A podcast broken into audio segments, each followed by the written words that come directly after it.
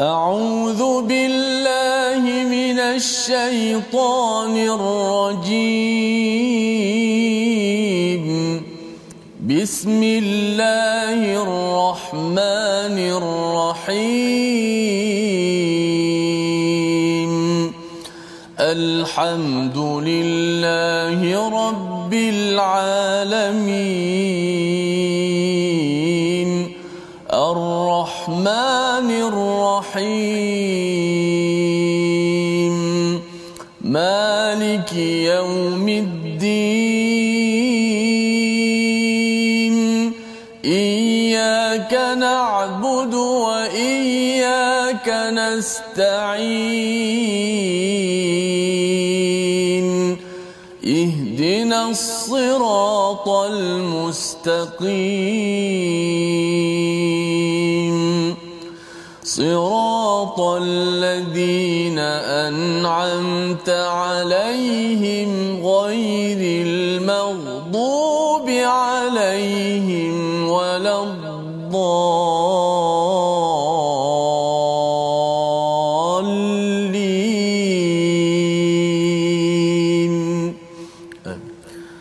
Assalamualaikum warahmatullahi wabarakatuh. Alhamdulillah wassalatu wassalamu ala Rasulillah wa ala alihi wa man wala. Syada la ilaha illallah, syada Muhammadan abduhu wa rasuluhu. Allahumma salli ala sayidina Muhammad wa ala alihi wa sahbihi ajma'in. Amma ba'du. Apa khabar tuan-tuan dan puan yang dirahmati Allah sekalian?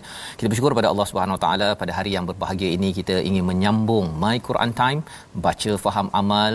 Masa ini kita betul-betul berikan untuk Allah Subhanahu wa taala untuk kita membuka diri kita dengan hidayah, dengan cahaya yang terang benderang daripada Allah Subhanahu taala kerana kita yakin bahawa kehidupan kita ini perlukan panduan yang jelas daripada Allah Subhanahu taala. Itulah yang kita mohon dalam surah al-Fatihah yang dibacakan oleh Ustaz Tirmizi Ali pada hari ini. Apa khabar Ustaz? Hari ini? Alhamdulillah. Sahabat saya sihat? Alhamdulillah kan ya. Okey kita bersyukur. Hari ini kita meneruskan bersama dengan tuan-tuan. Kita masih lagi di juz yang ke-10 ini ya. Juz ke-10 ini kita harapkan kita belajar bersungguh-sungguh. Nanti kita mengulang kajinya sebelum kita masuk kepada juz yang ke-11 ya. Harapnya Ramadan kali ini kalau kita baca 10 juzuk kita akan dapat menghargai ya setiap baik perkataan yang Allah sampaikan kepada kita dan moga-moga ini adalah Ramadan terbaik yang kita akan lalui pada pada tahun ini insya insya-Allah. Jadi pada hari ini kita akan menyambung kepada halaman 196 semalam 195. Mari kita saksikan apakah sinopsis ringkasan bagi halaman ini. Bermula daripada ayat yang ke-55 Allah mengingatkan ya jaga-jaga dengan harta dan anak pinak ya dan perhatian ini Allah akan ulang kembali pada ayat 85 seperti sama. Tetapi kita akan tengok sama-sama apakah kepentingan harta dan anak untuk perjuangan? Ayat 55 kemudian diikuti pada ayat 56 hingga 59 tentang sumpah palsu orang munafik dan tindakan mereka memanfaatkan semua kesempatan untuk memperlekehkan Nabi Muhammad sallallahu alaihi wasallam dan juga orang-orang yang beriman. Diikuti pada ayat yang ke-60, lapan golongan penerima zakat yang dirakamkan yang disampaikan oleh Allah Subhanahu taala untuk perhatian kita dan pada ayat 61 tindakan orang munafik yang menyakiti nabi dan melurus kefahaman mereka. Jadi ini adalah sinopsis ringkasan yang kita akan belajar bersama dan semua ini adalah bercakap tentang perjuangan dalam kehidupan kita seharian agar kita sedar kita berada di mana kalau modul juz pertama itu tentang hati tentang Bani Israel juz kedua juz ketiga itu berkaitan dengan infak. Tetapi bila sampai pada juz yang ke-10 kali ini kita banyak bercakap tentang perjuangan hidup dengan iman. Maksudnya kita menandatangani hidup untuk berjuang bukan duduk di di rumah semata-mata. Jadi mari sama-sama kita lihat daripada ayat 55 hingga 59 dipimpin Ustaz Tirmizi Ali. Silakan Ustaz. Alhamdulillah, terima kasih Ustaz Tuan Fazrul, teman-teman sahabat-sahabat Al-Quran, Ahlul Quran. Eh, Moga-moga kita meneruskan perjuangan kita dalam meneladani, belajar daripada surah At-Taubah. Eh, Sebagaimana sinopsis tadi, moga-moga harta dan anak-anak kita ini eh, hati-hati ya tadi saya sebut hati-hati dalam sinopsis dengan harta dan anak-anak moga-moga harta kita dan anak-anak kita yang soleh ini akan mengangkat kemuliaan kita di dunia dan lebih-lebih lagi lah di hari akhirat kita baca dahulu ayat 55 hingga 59 mudah-mudahan kita mendapat rahmat daripada Allah Subhanahu Wa Taala dan kita mendapat pencerahan insya-Allah. A'udzu billahi. فلا تعجبك أموالهم ولا أولادهم. إنما يريد الله ليعذبهم بها في الحياة الدنيا وتزهق أنفسهم وهم كافرون ويحلفون بالله إنهم لمنكم وما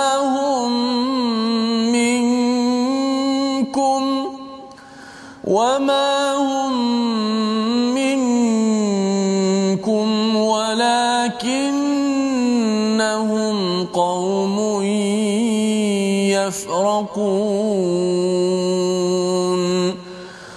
لو يجدون ملجأ أو مغارات أو مدخلا لولوا إليه.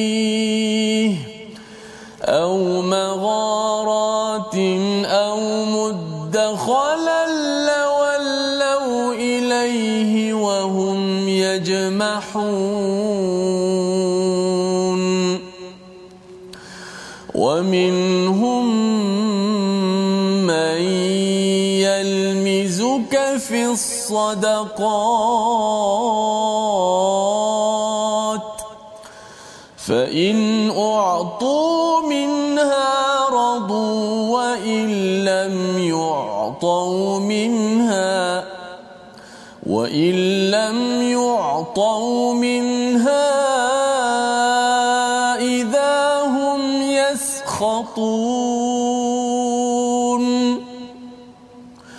ولو أنهم رضوا ما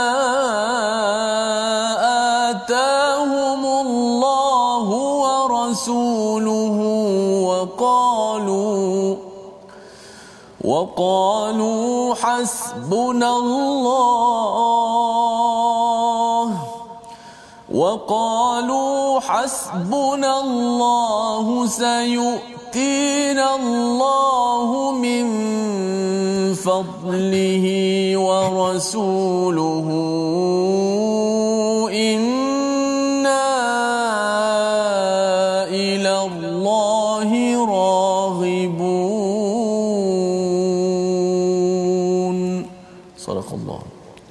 Surah Al-Azim gitulah bacaan daripada ayat 55 hingga 59 untuk kita menyambung kefahaman kita bagaimanakah Allah menyiapkan kepada umat beriman untuk berjuang dan bagaimana Allah mengingatkan kepada kita juga kepada sahabat-sahabat pada zaman Nabi agar jangan ter terpeleot ustaz ya. Jangan sampai terpalit dengan gejala munafik yang ada.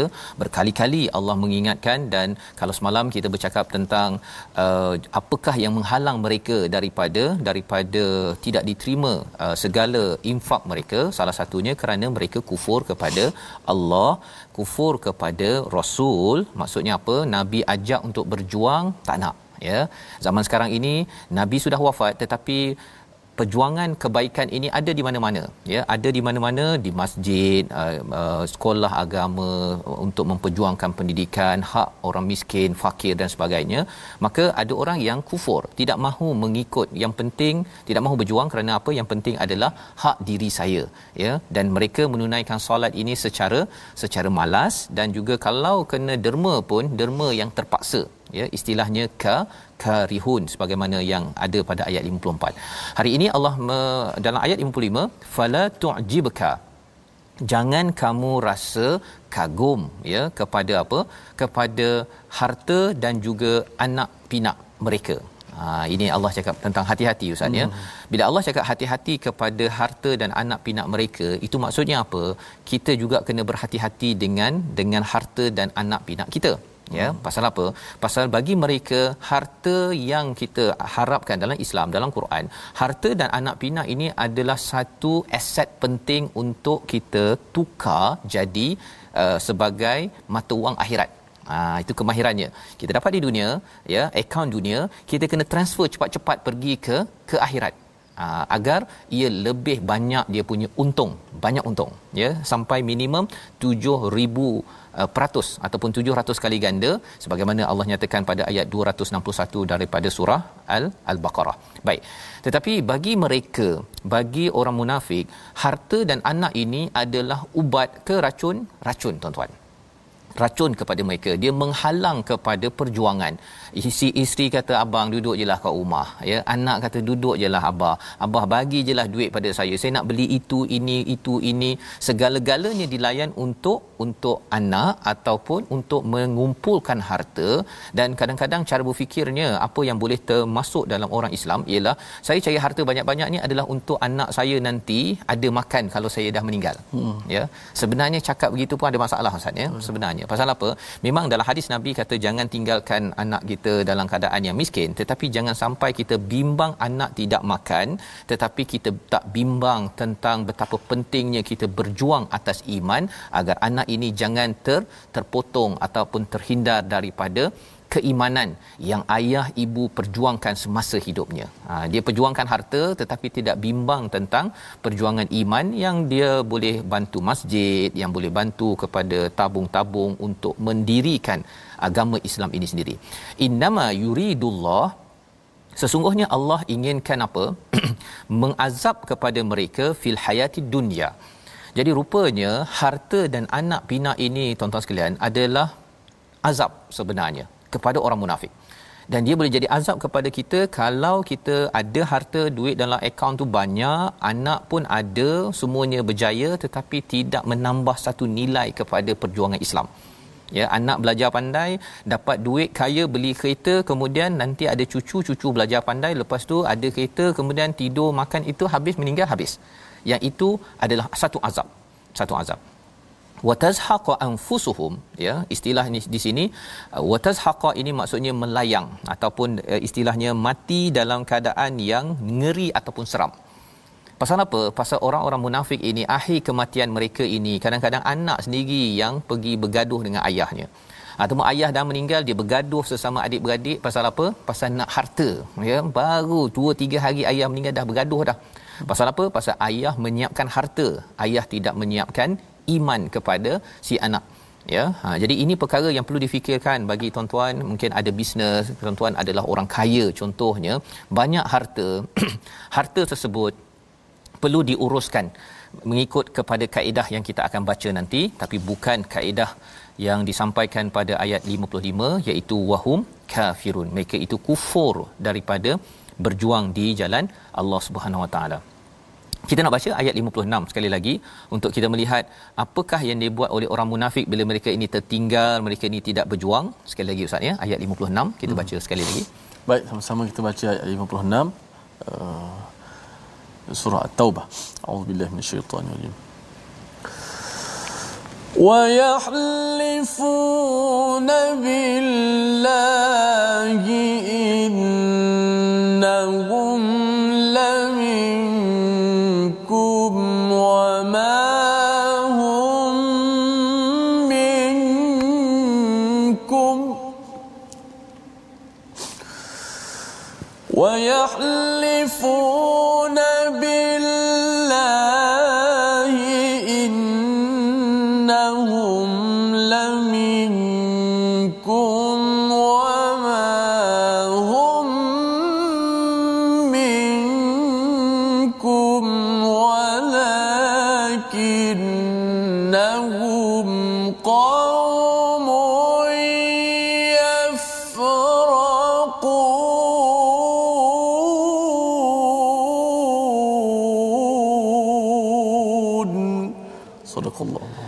mereka orang munafik bersumpah dengan nama Allah bahawa sesungguhnya mereka termasuk golonganmu namun mereka bukanlah daripada golonganmu tetapi mereka adalah orang yang sangat takut kepadamu istilahnya yafraqun ya apa yang boleh kita faham di sini wayahlifun ini hilf ataupun halifa ini ustaz ya mm-hmm. dia ada qasama ada halafa mm. ada perkataan apa lagi wa ta ya Uh, semua istilah itu berkaitan dengan sumpah di dalam al-Quran ya. Tetapi di sini bila wayahlifun Allah gunakan perkataan ini ialah dia bersumpah kerana dia pernah buat silap sebelum ini. Mm-hmm. ha, itu maksudnya. Apa silap yang mereka pernah buat?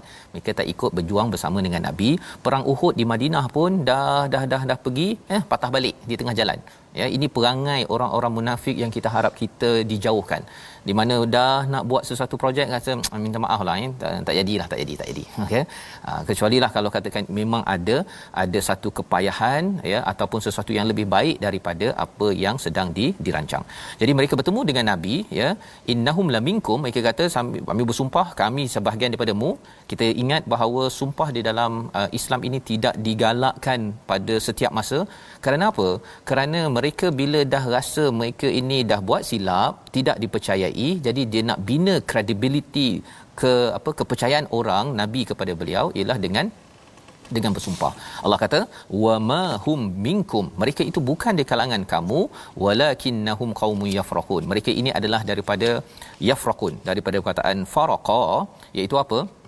Mereka sendiri yang sebenarnya telah menolak nabi menolak nabi menolak orang beriman. Jadi bila mereka kata mereka bersama dengan kamu sebenarnya itu hanyalah manis di bibir sahaja. Ya untuk apa? Untuk rasa macam tak nak rasa bersalah kita bersama kita bersatu. Tetapi sebenarnya mereka tidak bersatu Allah menyatakan pada ayat 57 hakikat hati mereka. Ini bongkar demi bongkar yang kita harapkan kita terjauh tuan-tuan sekalian ya. Lau yajiduna malja'an kalaulah ada tempat perlindungan. Laja'a ini adalah tempat untuk melindungi ya. Tempat untuk menjadi kubu atau magharat ataupun gua-gua au muddakhalan ataupun lubang lawallau ya maka mereka akan pergi ilaihi wahum yajmahun macam kuda ustaz kalau katakan hmm. kita terlepas kuda tu kuda tu pom pom pom tu hmm. ha, itu adalah orang munafik hmm. orang munafik ni dia gelabahnya itu lain macam kelabahnya lain macam. Takutnya lain macam ya. Sebabnya kalau kita tengok dekat uh, airport ya lapangan terbang ke kalau ada berita-berita yang uh, pelik-pelik ini kita boleh tengok dalam berita kalau orang yang tidak beriman ya ataupun orang yang ada masalah hati dia meraung-raung dia menjerit-jerit ya dia tak keruan. Itu tandanya yajmahun. Allah bongkar sekali lagi nak beritahu kepada saya kalau ada sesuatu yang tak kena dalam hidup jangan meraung-raung jangan menjerit-jerit okay, letak dekat Facebook meraung-raung ataupun komen sana sini tak tentu hala tetapi kita nak mengadu kepada siapa tuan-tuan kita mengadu kepada kepada Allah Subhanahu Taala. Nak mengadu dengan manusia okey, tapi mengadu dulu dengan Allah. Lepas tu bila bersama dengan manusia ini kita pilih orang pilih orang. Pasal apa? Pasal kalau dekat Facebook ke ataupun dekat social media, perkara itu menampakkan kelemahan hati kita yang ada ada penyakit sebenarnya yang kita ingin elakkan. Wa minhum di kalangan mereka itu suka mencela fi sadaqat ya yang mencela tentang pembahagian sedekah jika mereka diberi sebahagian mereka bersenang hati dan jika mereka tidak diberi bahagian mereka mereka marah. Ha itu satu hal lagi tuan-tuan ya. Maksudnya dia dapat bahagian subsidi dia oh dia suka sangat kan tapi kalau dia tak dapat Allah. dia memang demo habis-habisan. Allah. ya itu kita kena jaga-jaga sikit ya. Pasal apa? Pasal kita boleh nak menuntut hak tetapi perjuangan Islam bukan menuntut hak kita. Kita menuntut hak untuk orang lain. Itu yang dibawa oleh nabi. Nabi menuntut hak orang sana dipenuhi ditunaikan. Tetapi nabi tidaklah menuntut hak sehingga kan nabi memberikan. Kalau kita tengok dalam kehidupan nabi kaya bersama khadijah tetapi di hujung kehidupan nabi hanya hanya sesuatu yang amat ringkas. Kerana apa? Kerana nabi memperjuangkan hak orang lain. Itu tanda orang beriman. Yang kita kena sama-sama doakan ustaz ya. Bahawa kita kalau boleh saya ada dengar ada seorang ni dia kata dia tak ada apa-apa sangat. Mm-hmm. tapi bila ada orang minta tolong pada dia dia tak ada duit. Dia rasa sedih dia pergi jumpa orang lain untuk bantu orang tersebut bukan untuk bantu dia. Dia tak cukup sangat pun. Tapi dia sanggup untuk tolong orang lain minta orang lain untuk bantu orang lain. Ini adalah semangat yang tuan-tuan boleh laksanakan di tempat masing-masing. Tanya-tanya sikit keutamaannya pada adik-beradik kita ya. Kemudian kepada orang yang lebih luas lagi. Agar apa? Agar kita jangan jadi orang bab untuk kita yaskhatun ha, tak nak jadi begitu. Apa maksud yaskhatun? Marah, ha, tak puas hati. Tetapi orang beriman Allah nyatakan pada ayat 59 tetapi kita lihat dahulu perkataan pilihan kita pada pada hari ini. Perkataan pilihan kita perkataan ajiba 27 kali disebut di dalam al-Quran yang maksudnya hairan, takjub, mengkagumkan. Allah mengingatkan kepada kita pada ayat 55, jangan takjub kepada orang kaya. Tuan-tuan tengok rumah besar, jangan takjub tengok kepada anak besar. Bukan anak besar anak ramai anak berjaya. Jangan kagum kepada perkara tersebut. Kecuali kalau rumah besarnya itu ataupun anak dia yang berjaya itu digunakan untuk memberi manfaat lebih ramai kepada karya kepada komuniti kepada masjid kepada uh, perjuangan Islam uh, yang itu memang kita kena kagum. Maksudnya ya Allah jadikanlah kami di kalangan orang yang yang ada harta ada anak untuk berjuang pada pada jalanmu. Jadi Allah ingatkan perkara ini dalam ayat yang ke-55 sebagai peringatan kita kita bersama agar terus terus terus kita jangan silap pandang ya pasal apa di Facebook ke di mana sekarang ustaz ya hmm. orang tayang sana sini hmm. cuti sana beli itu beli ini bila kita dah ada ayat 55 tuan-tuan dah tahu dah macam mana cara nak melihat orang beriman diingatkan ya tuan-tuan yang baca Quran ni diingatkan jangan kagum jangan pula kata wah bestnya kan sebenarnya kalau ada kata masya-Allah doa pada Allah. Kalau kita nak kita minta tetapi kena betul niat. Kita nak kerana apa? Kerana untuk makin dekat dengan Allah bukan sekadar saya nak rumah lain sama besar lebih besar daripada orang tersebut nak compete nak me- me- menandingi orang tersebut kerana itu adalah perkara yang Allah ingatkan yang bukannya dimuliakan malah ia boleh menghinakan kita. Kita berehat sebentar, kita melihat lagi bagaimana ciri orang beriman yang kita ingin contohi, laksanakan. My Quran Time, baca faham amal insya-Allah.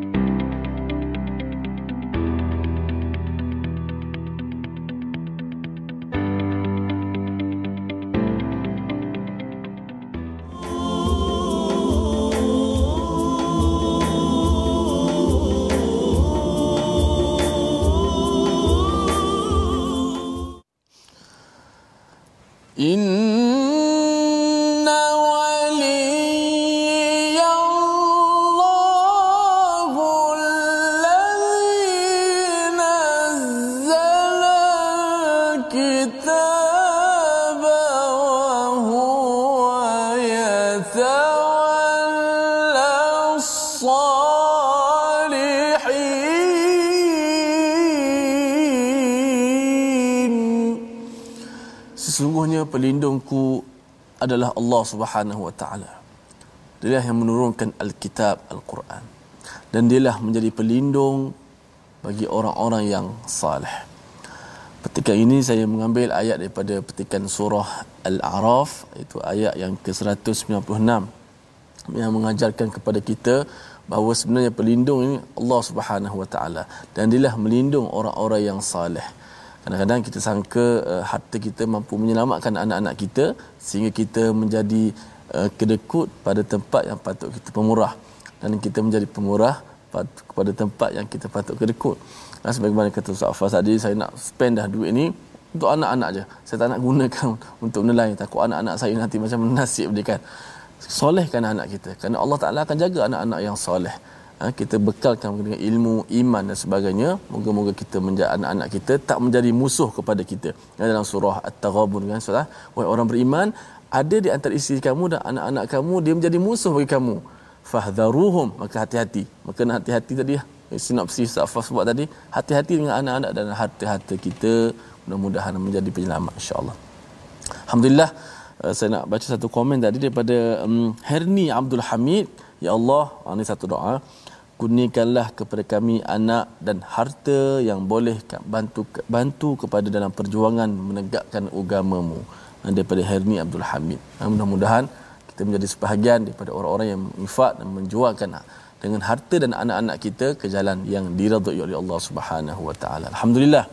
Baik kita nak ambil sikit uh, tajuk hari ini. Kita dah uh, selesai belajar hukum numati, hukum uh, tanwin dan sebagainya. Dan sebelum kita masuk tentang mim mati, kita belajar balik uh, martabat ataupun uh, uh, apa ni dia punya apa tingkatan-tingkatan gunnah. Uh, tingkatan-tingkatan gunnah, martabat gunnah. Kita dah sebut uh, tiga benda. Hari ini tingkatan yang keempat. Tingkatan yang keempat dalam martabat gunnah ini ialah gunnah yang terdapat ataupun dengung yang terdapat pada hukum nun sakinah, nun mati ataupun tanwin uh, dan juga mim sakinah yang diizharkan. Tengok contohlah senang. Okey, sebab kita dapat ulang balik contoh-contoh tu. Ini hanya martabat. Ha, jangan pening-pening apa pula ustaz martabat apa pula tak. Kita susun balik mengikut gunah-gunah-gunah itu dia ada martabat dia yang pertama, kedua, ketiga semua kan. Okey. Kita lihat contoh dulu. Pertama, fa amma man uti fa amma man uti man uti Ha, contoh tanwin pula aliman hakima aliman hakima. Itu contoh tanwin. Cuba lihat pada nun tu yang uh, deng- suara dengung tu. Aliman man itu suara gunnah itu. Fa amma man man uti. Kemudian uh, thumma lam yatubu lam yatubu. Ha ini adalah martabat gunah yang keempat. Ha, walaupun ia kita kata kita belajar hukum izhar dahulu kan. Man'u tidak boleh gunah. Masuk tidak boleh gunah itu kita tak boleh baca fa amma man ah itu yang tak boleh. Memang gunah tu sifat semula jadi nun tu memang tak boleh pisah dah. Suara sengau, suara dengung tu dah memang tak boleh pisah. Cuma di sini tak boleh memanjangkan gunah saja. Uh, gunnah sifat asli tu memang dah ada dah pada nun, pada huruf nun dan mim. Maka tak boleh panjang kat sini. Uh, mungkin setengah silap faham dia mengatakan bahawa jangan gunnah. Uh, nak, tak nak gunnah macam mana memang nun tu kalau sebut tu kalau kita sebut nun saja kan nun uh, memang bukan sekadar hujung lidah kita naik ke langit huruf nun tu tapi suara keluar nun tu suara tu keluar daripada hidung itulah suara gunnah tu semula jadi Cuma tak boleh kita panjangkan gunnah itu. Fa amma man u ah tak boleh. Macam surah Al-Fatihah. Siratal ladzina an'amta tak boleh. Siratal ladzina an'amta alaihim. Tak boleh baca macam tu. Macam sedap tapi tak sedap ha? macam sedap tapi tak berapa betul ya. Ha, kata sedap rupanya salah rupanya. tak betul. Ha, tak boleh macam tu wallahu alam baik terima kasih ucapkan pada hmm. Ustaz Tirmizi ya untuk sama-sama kita uh, faham ya bacaan dengan tepat ya. Kemudian barulah sedap ustaz ya. Yeah. bukannya sedap dulu baru tepat disebabkan khuatir nanti. Ialah pasal sekarang ni kita bercakap tentang Ramadan hmm. ya. Imam-imam pun akan ber apa beraksi lah hmm. ustaz ya. Sama ada di masjid ya. Tapi mungkin sebahagiannya mungkin ada lagi di rumah.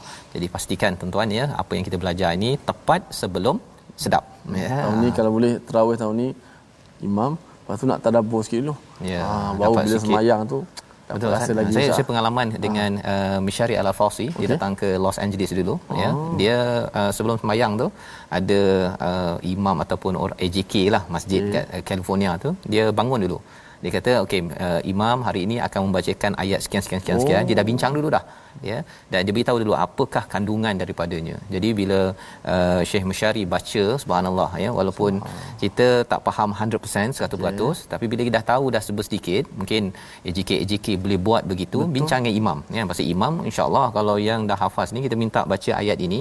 Kalau tak beritahu semua pun pendek macam ya? sinopsis kita buat tadi kan sinopsis. membantu sebenarnya ha, ya, satu cadangan yang sangat baik ya hmm. jadi moga-moga ini dapat kita teruskan ya dan pastikan imam yang uh, qari lah ya yang yang bagus bacaannya dengan tadabbur sedikit jangan panjang sangat ya nanti ada orang dia tak nak dengar tazkirah ustaz ya hmm. ha, tapi ini bagi pendek je kalau kat sana tu 1 minit 2 minit tum terus jalan ya bagi kita untuk terus menghargai Ramadan. Kita teruskan pada hari ini pada ayat 59 kita sudah pun baca sebentar tadi Allah menceritakan tentang uh, bagaimana sepatutnya bagi orang-orang yang yang munafik ini sepatutnya mengambil langkah ya. Walau annahum pasal mereka ni marah tak puas hati dengan dengan uh, kalau katakan mereka tak dapat bahagian mereka ya. Malah mereka ini suka mengutuk mereka sanggup untuk buat apa ustaz ya? Hmm. sanggup untuk nabi lagi tu. Allah. Ya dia kata nabi uh, bersifat adil lah pada satu masa tu. Ketika nabi dah ada harta ghanimah tu dia kata bersifat adil lah. Ya. hmm. ya jadi nabi pun balas balik kalau aku tak adil siapa lagi adil? Tak adil. Nak adil ya? Nak ceritanya apa? Adakah dalam Islam tidak boleh mempersoalkan mempersoalkan mengingatkan? Okey. Tapi mempersoalkan untuk mengutuk itu istilahnya adalah lumazah ya lumazah yang dinyatakan dalam surah hmm. al-lumazah kan? Pasal dia cara cakap tu adalah untuk menghina bukan untuk mengingatkan. Ha, kalau katakan nabi uh, sebenarnya wahai rasul uh, saya nak tanya sikit yang ini ada ke bahagian untuk mereka-mereka nak tanya. Ha, adab itu penting terutama kalau kita belajar Quran Ustaz ya kadang-kadang kita mungkin bertemu ustaz-ustaz berbeza hmm. ya ha, jangan sekadar uh, apa kita sanggup sampai ustaz sebenarnya tadabbur ini yang tepatnya ialah saya belajar daripada ustaz sana hmm. dia jangan dibanding jangan dihina hmm. kan masing-masing ada ilmunya Uh, kalau tak betul kita cakap elok-elok tapi poinnya ialah jangan sampai meng- mengutuk orang orang lain itu pelajaran yang kita ambil daripada ayat 58 walau annahum kalaulah mereka itu redha dengan apa yang diberikan Allah dan rasulnya dan menyatakan apa? Perkataan yang amat ber, berharga sebenarnya hasbunallah. Cukuplah Allah ya. Cukuplah Allah. Apakah manfaatnya? Sayutinallahu min fadlih ya wa rasuluh. Iaitu uh, Allah akan berikan kurniaan demi kurniaan daripada Allah dan rasulnya inna ilallahi raghibun ha, menarik perkataan di hujung itu raghibun itu ialah yang kami cari-cari ialah Allah bukan yang kami cari-cari ialah harta Ha, kalau tuan-tuan setiap hari banyak masa bekerja, ada banyak duit apa sebagainya, kena tanya, saya ni cari-cari harta ke cari-cari anak ataupun cari-cari Allah? Hmm. Ha, ya. Kalau yang betul saya cari adalah Allah, maksudnya ialah cukuplah mana yang Allah dah bagi alhamdulillah malah saya akan laburkan lagi pastikan harta dan anak saya ini dimanfaatkan untuk melaksanakan tugas memberi manfaat pada perjuangan Islam. Jadi apakah bahagian yang tanda seseorang itu memang mencari Allah dia menunaikan zakat. Inilah lapan asnaf yang dijelaskan pada ayat 60. Kita baca dahulu ayat 60 61 kemudian kita akan melihat bagaimana Allah memperjuangkan kepada lapan golongan ini. Kalau Allah dah perjuangkan, manusia pun perjuangkan. Jadi kita janganlah berjuang untuk diri sendiri. Ha ya kadang-kadang ada orang dia pergi uh, jumpa orang sana jumpa orang sini minta sana minta sini kan. Yang terbaik kita harapkan ialah pergi berjumpa dengan pihak-pihak yang sebenarnya sudah pun mengamalkan ayat 60 ini. Mereka akan jaga confirm insyaallah menjaga fakir orang miskin amil muallafatul qulub dan sebagainya. Kita baca dahulu ayat 60 61 silakan Ustaz. Baik أعوذ بالله من الشيطان إنما الصدقات للفقراء والمساكين والعاملين عليها والعاملين عليها والمؤلفة قلوبهم وفي الرقاب والغارمين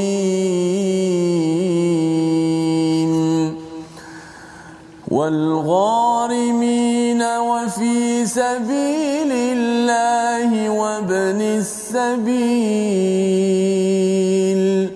فريضة من الله والله عليم حكيم ومنهم الذين يؤذون النبي ويقولون هو قل أذن خير لكم يؤمن بالله ويؤمن للمؤمنين ويؤمن للمؤمنين ورحمة للذين آمنوا منكم وال الذين يؤذون رسول الله لهم عذاب أليم صدق الله Surah Al-Azim gitulah dua ayat daripada ayat 60 dan 61 untuk sama-sama kita melihat kepada bagaimanakah orang-orang yang mencari Allah betul-betul nak Allah dalam kehidupannya apakah yang mereka buat mereka menunaikan zakat innamas sadaqat. Yang dimaksudkan sedekah di sini adalah sedekah yang wajib iaitu sedekah uh, asnaf 8 yang dibekalkan yang Allah beritahu untuk layak menerima zakat. Ha, jadi maksudnya Allah sendiri yang memperjuangkan 8 golongan ini.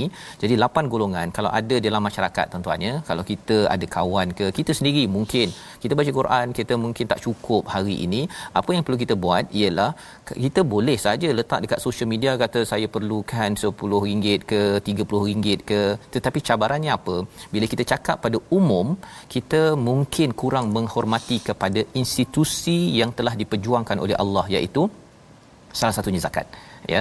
Ha, jadi maksudnya apa? Maksudnya satu institusi yang menguruskan zakat di kalangan pemimpin ataupun pergi ke masjid ke orang-orang yang kita tidak perlu cakap pada khalayak ya. Pasal bila kita cakap pasal khalayak ada risiko. Risikonya apa? Ialah orang akan menganggap kita sebagai scammer ya. Dan bila orang anggap kita sebagai scammer satu ataupun ada orang yang percaya beri tetapi kita salah urus maka ia khuatir menyebabkan uh, pengurusan harta kita tidak mengikut pada panduan dalam al-Quran. Jadi apa yang dicadangkan? Ialah kalau ada masalah kita pergi kepada uh, pihak-pihak yang tertentu ini tanya pendapat. Ha, kadang-kadang kita mungkin segan kita tanya uh, macam mana ya ada kawan saya ataupun ada orang yang bertanya macam mana nak dapatkan bantuan. Tanya ya pasal apa? Ia akan disalurkan pada tempat yang yang betul. Apakah asnaf yang dapat zakat ya? Ayat ini menyatakan yang pertama fakir iaitu orang yang tidak mempunyai harta ataupun miskin orang yang tidak mempunyai harta yang cukup. Yang ketiga wal amilina alaiha amil iaitu orang-orang yang yang mengumpulkan harta ya kalau pejabat zakat ataupun institusi zakat negeri contohnya mereka bekerja mencari kerja mereka ialah mencari orang-orang yang memerlukan dan juga mengumpulkan daripada mereka yang bayar zakat dan buat uh, distribution ya pembahagian. Jadi tiga. Yang keempat adalah wal muallafatu qulubuhum ya iaitu mereka yang ingin dijinakkan hatinya. Ini istilah lainnya mungkin uh, hubungan diplomatik ya uh, dengan mereka yang yang yang uh, bukan beragama Islam untuk uh, membawa mereka mendengar pasal Islam tapi mereka belum lagi Islam ataupun yang baru masuk Islam. Pasal dulu saya faham ingatkan muallaf ni adalah muallafatul qulub ini adalah orang yang dah masuk Islam ustaz. Tetapi sebenarnya orang tu belum masuk Islam tetapi kita nak bagi contohnya program untuk memperkenalkan al-Quran contohnya. Pun itu digelar sebagai muallafati qulubuhum. Wa fir riqab mereka yang uh, penghambaan. Zaman sekarang ini penghambaan ini mungkin dalam bentuk pelbagai ya. Dalam bentuk anak-anak kecil yang di di apa di uh, apa ditindas wal gharimin mereka yang berhutang ya.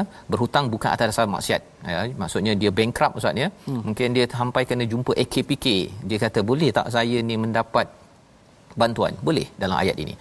Wa fi sabilillah ya. Saya ingatkan bahawa 88 ni dah fi sabilillah. Rupanya ada khas satu fi sabilillah. Apa maksud fi sabilillah? Apa-apa sahaja kerja untuk menaikkan nama Allah Islam Quran sunnah nabi itu fi sabilillah. Ya. Ha, ada yang kaitkan juga dengan institusi-institusi pendidikan asalkan ia adalah membawa kepada jalan Allah ya dan ia bukan untuk milik seseorang sahaja. Ha, itu penting juga pasal ada juga yang dia minta derma ustaz ya.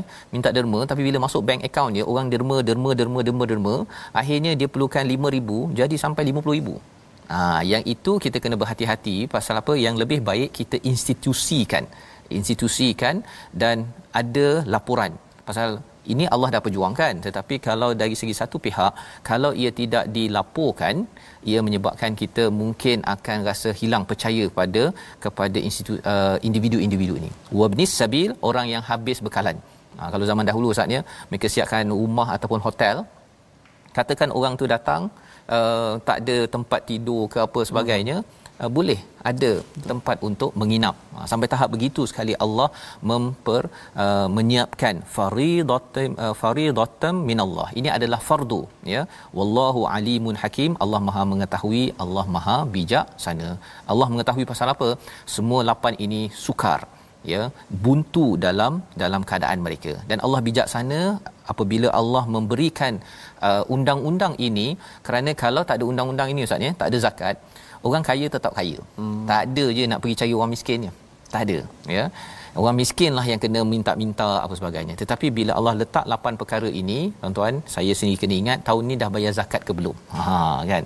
Kalau belum bayar zakat maka kena check balik tak faham tanya pada pejabat agama pejabat zakat. Okey 2.5% ini selepas tolak apa tolak apa tolak apa. Ya ada kawan saya dia nak mudah Ustaz ya. Mm-hmm. daripada gaji dia dia terus tolak 2.5% Ha, dia tak nak kira macam nak tolak sana anak 6 ke 5 ke apa ke pasal nak memastikan seruan ini dilaksanakan kerana apa kerana inna ila ilallahi gharibun kami ini betul-betul nak kepada menuju pada Allah. Kami ini harta yang dapat ni Allah juga yang yang bagi. Allah akan ganti lebih banyak lagi selepas selepas itu. Baik. Jadi pada ayat 61 wa minhumul ladzina yu'dzunan nabi. Jadi ini sifat orang munafik yang Allah beritahu. Salah satu daripadanya ialah dia dah hina orang buat baik. Dengan nabi pun dia dia hina dengan dia kata huwa udun nabi tu dia dengar je kau pergilah jumpa pergilah alasan apa pun dia akan dengar. Ya. Tapi sebenarnya nabi uh, dengar hanya kepada orang yang beriman pada Allah pada uh, orang beriman dan juga rahmah kepada orang yang beriman di kalangan kamu. Pasal apa? Cuba bayangkan ustaz ya. Kalau nabi kata saya tak nak dengar kamu. Ha saya tak nak jumpa kamu kan nanti orang akan rasa terasa hati ya. Jadi bila orang munafik lihat nabi ni selalu mendengar dia jadikan itu sebagai ejekan. Ha, jadi kita jangan jadi orang yang um, suka mengejek bila orang tu nampak macam lurus jangan disangka apa isa ya tak ada buaya ha dia pegang begitu kan ya. Walladzina yu'zuna rasulullah lahum azabun alim. Siapa yang suka menyakitkan rasul sebenarnya adalah ada azab yang yang sengsara. Pelajarannya apa pelajaran di sini ialah kita jangan hina orang kalau kita rasa bahawa dia ni sudi mendengar ya. Membawa kepada situasi kita pada hari ini ya. Salah satunya apa? Mengingatkan kita bahawa ada orang yang ada harta ada anak tak nak pergi berperang tak nak pergi menolong perjuangan di luar rumah dia. Padahal orang lain pun ada ada anak ada harta.